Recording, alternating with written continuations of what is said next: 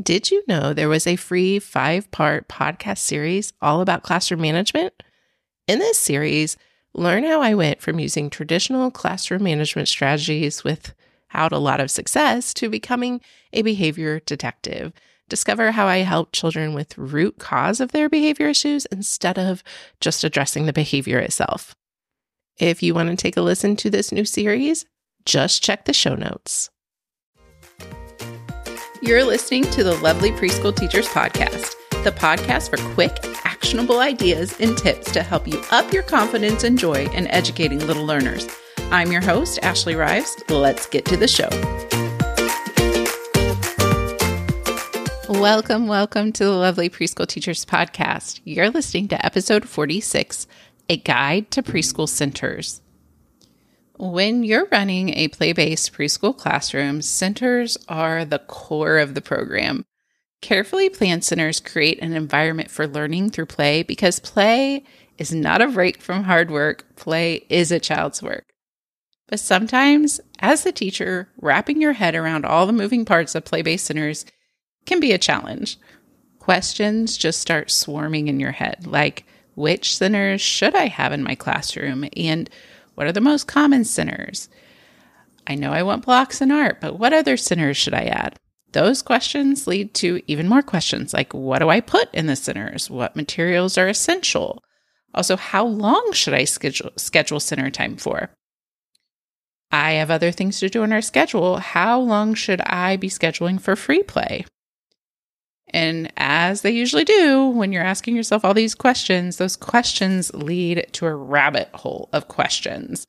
Can I keep the same materials in the centers the whole year? Won't children get bored? Should I change centers out? If so, how often should I change them? By this point, the questions have overwhelmed your brain and you get that, ah, help feeling. Can you relate? yeah, me too. This is exactly what my brain was doing when I stepped into the preschool world, stepping out of the first grade world many, many moons ago. And when my brain does this, I just have to lay it all out, usually on paper, and organize my thoughts. So that's exactly what I did, relying on best practices and my degree in early education. And I created this guide for myself. And since I know I am not the only teacher with all the questions swarming, I had to share it with you. So it's called The Guide to Preschool Centers. It was created many years ago, but it just got a new update. I have added answers or recommendations to all the questions that I just stated earlier. It really is a go to guide for all of the answers and ideas. So let's take some time to dive into what is inside this free guide.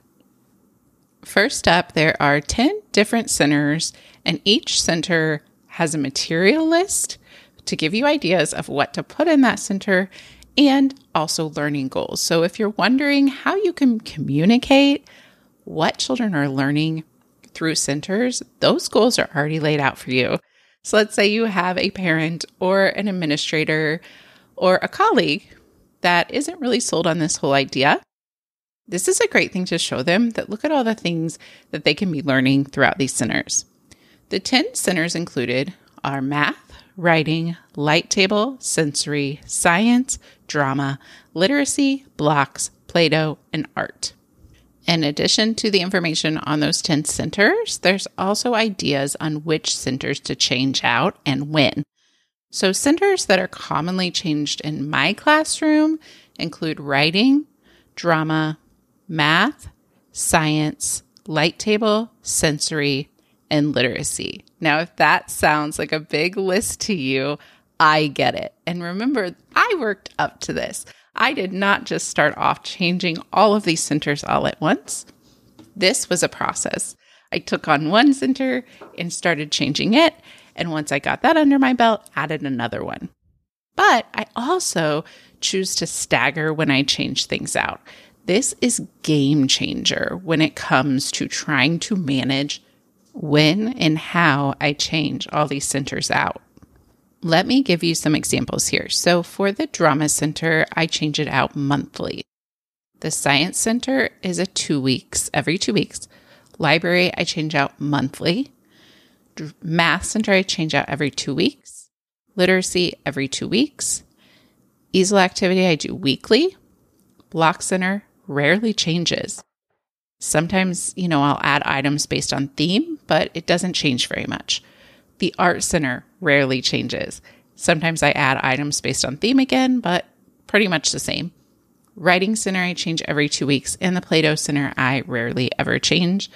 At most, um, I change the Play Doh, and I may add, you know, a little thematic piece, but that's about it. But where the magic to staggering this is, is that if I change out science, math, and literacy every two weeks, and maybe even writing now that I have some writing invitations, I don't do those all in the same day. So I'm going to stagger it so that science, I'm going to do change out. Maybe I'll do science and math. I'll do science and math one week. I'm going to change those out.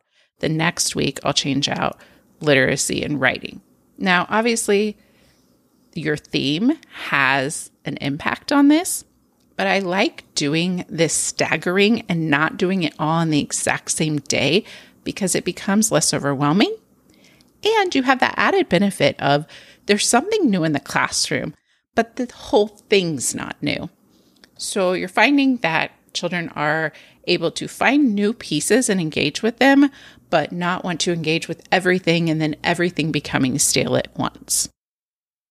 For example, I might go, okay, I work Tuesday, Thursday on the two week mark that I need to change out. On Tuesdays, I'm going to do science and math. On Thursdays, I'm going to do, you know, art, or excuse me, writing and literacy.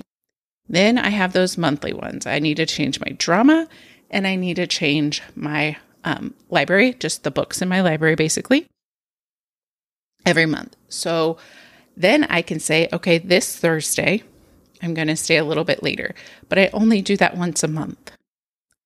That is kind of how I stagger changing out these things because I used to do it where everything had to change at once. Not over not only was it overwhelming to me, like extremely overwhelming, and it felt like it took forever. It also was kind of overwhelming for my students because it was like new was everywhere. And then once it was stale, it was all stale. This way, you're kind of dripping it in to your classroom and they're getting a little bit of that newness a little bit along the way. Finding out that kind of creating your own little schedule on yes, maybe these are theme based and I need to keep this theme based, but can I change this thing? Can I change that thing? And when can I change it in a way that I'm only doing little pieces at a time? That way, I'm not overwhelmed.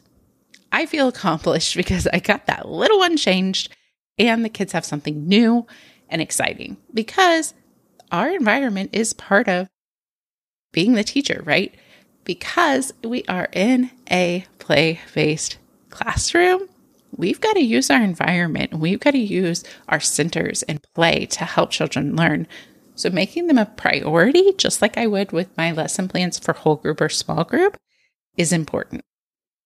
The guide also gives a chart for how long to schedule center time in your day. So, for example, my preschool day is four and a half hours.